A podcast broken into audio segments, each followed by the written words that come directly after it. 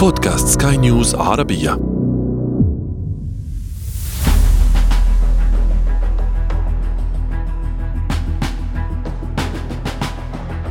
في أغسطس من عام 1939 وقعت ألمانيا النازية معاهدة عدم اعتداء مع الاتحاد السوفيتي. كان هدف هتلر من الاتفاق هو تأمين جانب السوفيت خلال حربه العظمى. وكان هدف السوفيت هو منع ألمانيا من غزو أراضيهم. بعدها بأربعة أشهر فقط هاجم الاتحاد السوفيتي فنلندا لتأمين منطقة بحر البلطيق. لكن الحرب التي توقعها الاتحاد السوفيتي خاطفة أمام بلد صغير كفنلندا كلفته غاليا ولم تحسم إلا بعد أن تكبد خسائر كبيرة. حينها أدرك هتلر أن الاتحاد السوفيتي بجيشه الكبير وإمكاناته الهائلة مجرد نمر من ورق. فشل في الاختبار أمام بلد صغير.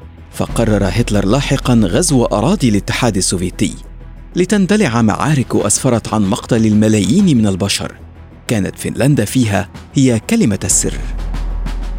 وفي 2022 قررت روسيا شن ما وصفته بعملية خاصة ضد أوكرانيا بهدف منع انضمامها لحلف الناتو.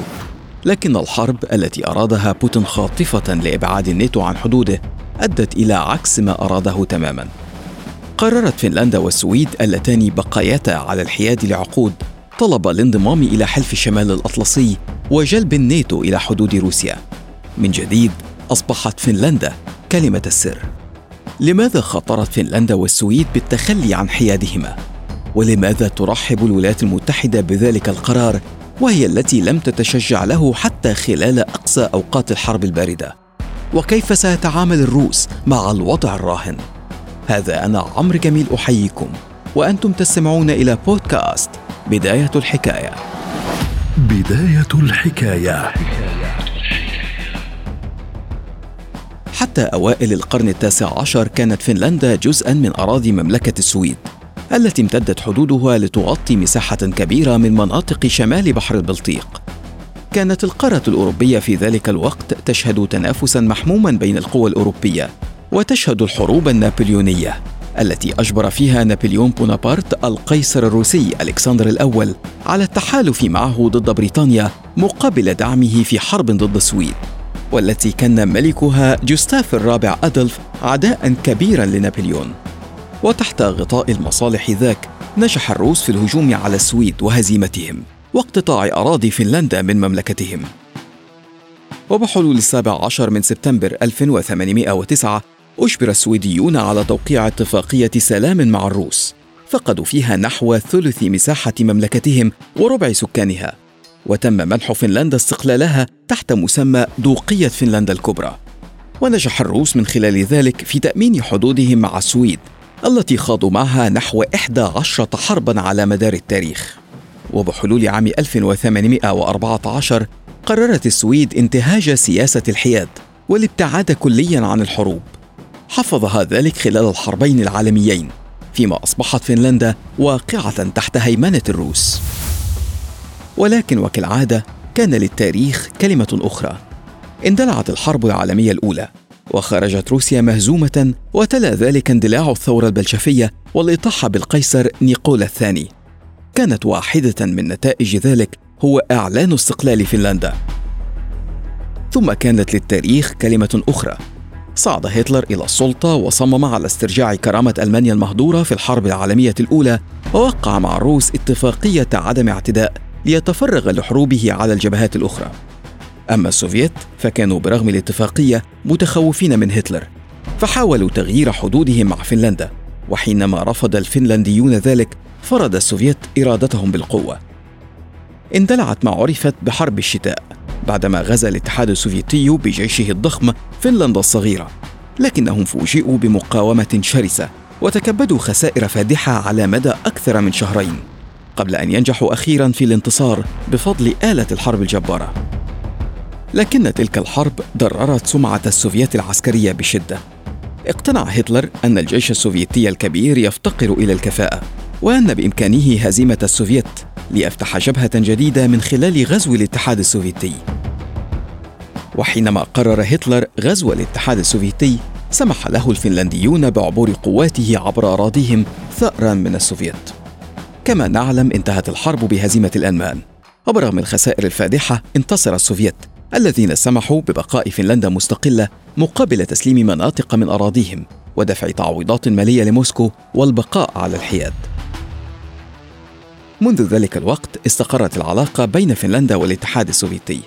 قررت فنلندا الانضمام إلى السويد في انتهاج سياسة الحياد خاصة مع اندلاع الحرب الباردة بين السوفيت والأمريكيين. وحتى في ظل أقصى أوقات تلك الحرب كان الجميع يرى في حياد فنلندا مصلحة بالنسبة إليه. فالفنلنديون أدركوا أن الدخول في حروب مع القوى الكبرى يؤدي إلى تدمير بلادهم. والسوفيت أرادوا منطقة محايدة تؤمن أراضيهم من أي غزو غربي. وحلف الناتو رأى في عدم انضمام فنلندا وسيلة أأمن. لعدم حدوث مشاكل كبرى مع السوفيت قد تؤدي إلى تحول الحرب الباردة إلى مشتعلة. وكان ذلك حتى حين. بحلول عام 1991 سقط الاتحاد السوفيتي وتحررت فنلندا من القيود الروسية. واعتبرت أن المعاهدة التي تربطها مع الاتحاد السوفيتي لاغية بسقوطه. فوقعت اتفاقية جديدة مع روسيا يتعهد الجانبان بموجبها بتسوية النزاعات بينهما بالطرق السلمية. ثم أعقب ذلك انضمام فنلندا إلى الاتحاد الأوروبي في عام 1995 لكن ذلك المشهد تغير مرة أخرى في 2022 تحت وطأة توسع الناتو والاقتراب من حدودها قررت روسيا شن عملية عسكرية ضد جارتها أوكرانيا.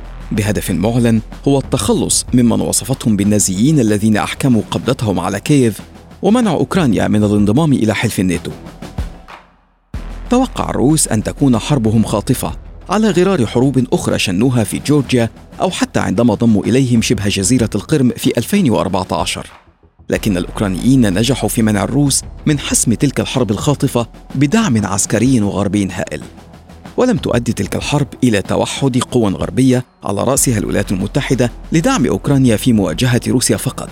وإنما أدت أيضا إلى تحول كبير لدى جيران روسيا من الفنلنديين ومن خلفهم السويديون الذين بقوا على الحياد لعقود طويلة. اعتبر الفنلنديون أن هجوم روسيا على أوكرانيا قد يشجع موسكو فيما بعد على تهديد أمنهم. وأن حدودهم الطويلة التي تتجاوز 1300 كيلومتر مع روسيا لم تعد هادئة كما كانت من قبل. لا سيما أن بوتين يرغب في إزالة مرارة سقوط الاتحاد السوفيتي عن بلاده وهو ما يعني احتمالية في فرض هيمنته من جديد على فنلندا.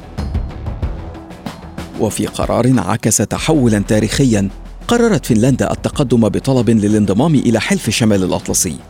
وهو القرار الذي تبعه قرار سويدي مماثل بعد أن رأت أن قرار فنلندا سيضعها وحدها في مهب الريح الروسي ومن دون وجود مظلة عسكرية تحميها كحلف الناتو. اللافت أن القرار الفنلندي والسويدي لقي ترحيبا غربيا هذه المرة في انعكاس لتغير المشهد العالمي برمته. فالغرب الذي رأى روسيا عاجزة عن حسم الحرب في أوكرانيا بسرعة وجد أن الوقت مناسب لتوسيع حلف الناتو بدون تخوف كبير منها. والفنلنديون يرون أنه بات بإمكانهم التخلص من كل رواسب الماضي مع الروس. أما الروس فباتوا في موقف لا يحسدون عليه. فحربهم التي شنوها ضد أوكرانيا بغرض إبعاد الناتو عن أراضيهم انعكست بجلب الناتو إلى حدودهم مباشرة. ما الذي يمكن أن نتوقعه من تغير تلك الحسابات الدولية؟ ربما يكون التاريخ هو أفضل مجيب على ذلك. كان التغير في مواقف ثابتة في الماضي يشعل حروبا. ويسقط دولا ويقضي على تحالفات. وربما لن يكون تغير المواقف الحالي أقل تاثيرا على الساحة الدولية عما كان عليه في الماضي. بداية الحكاية.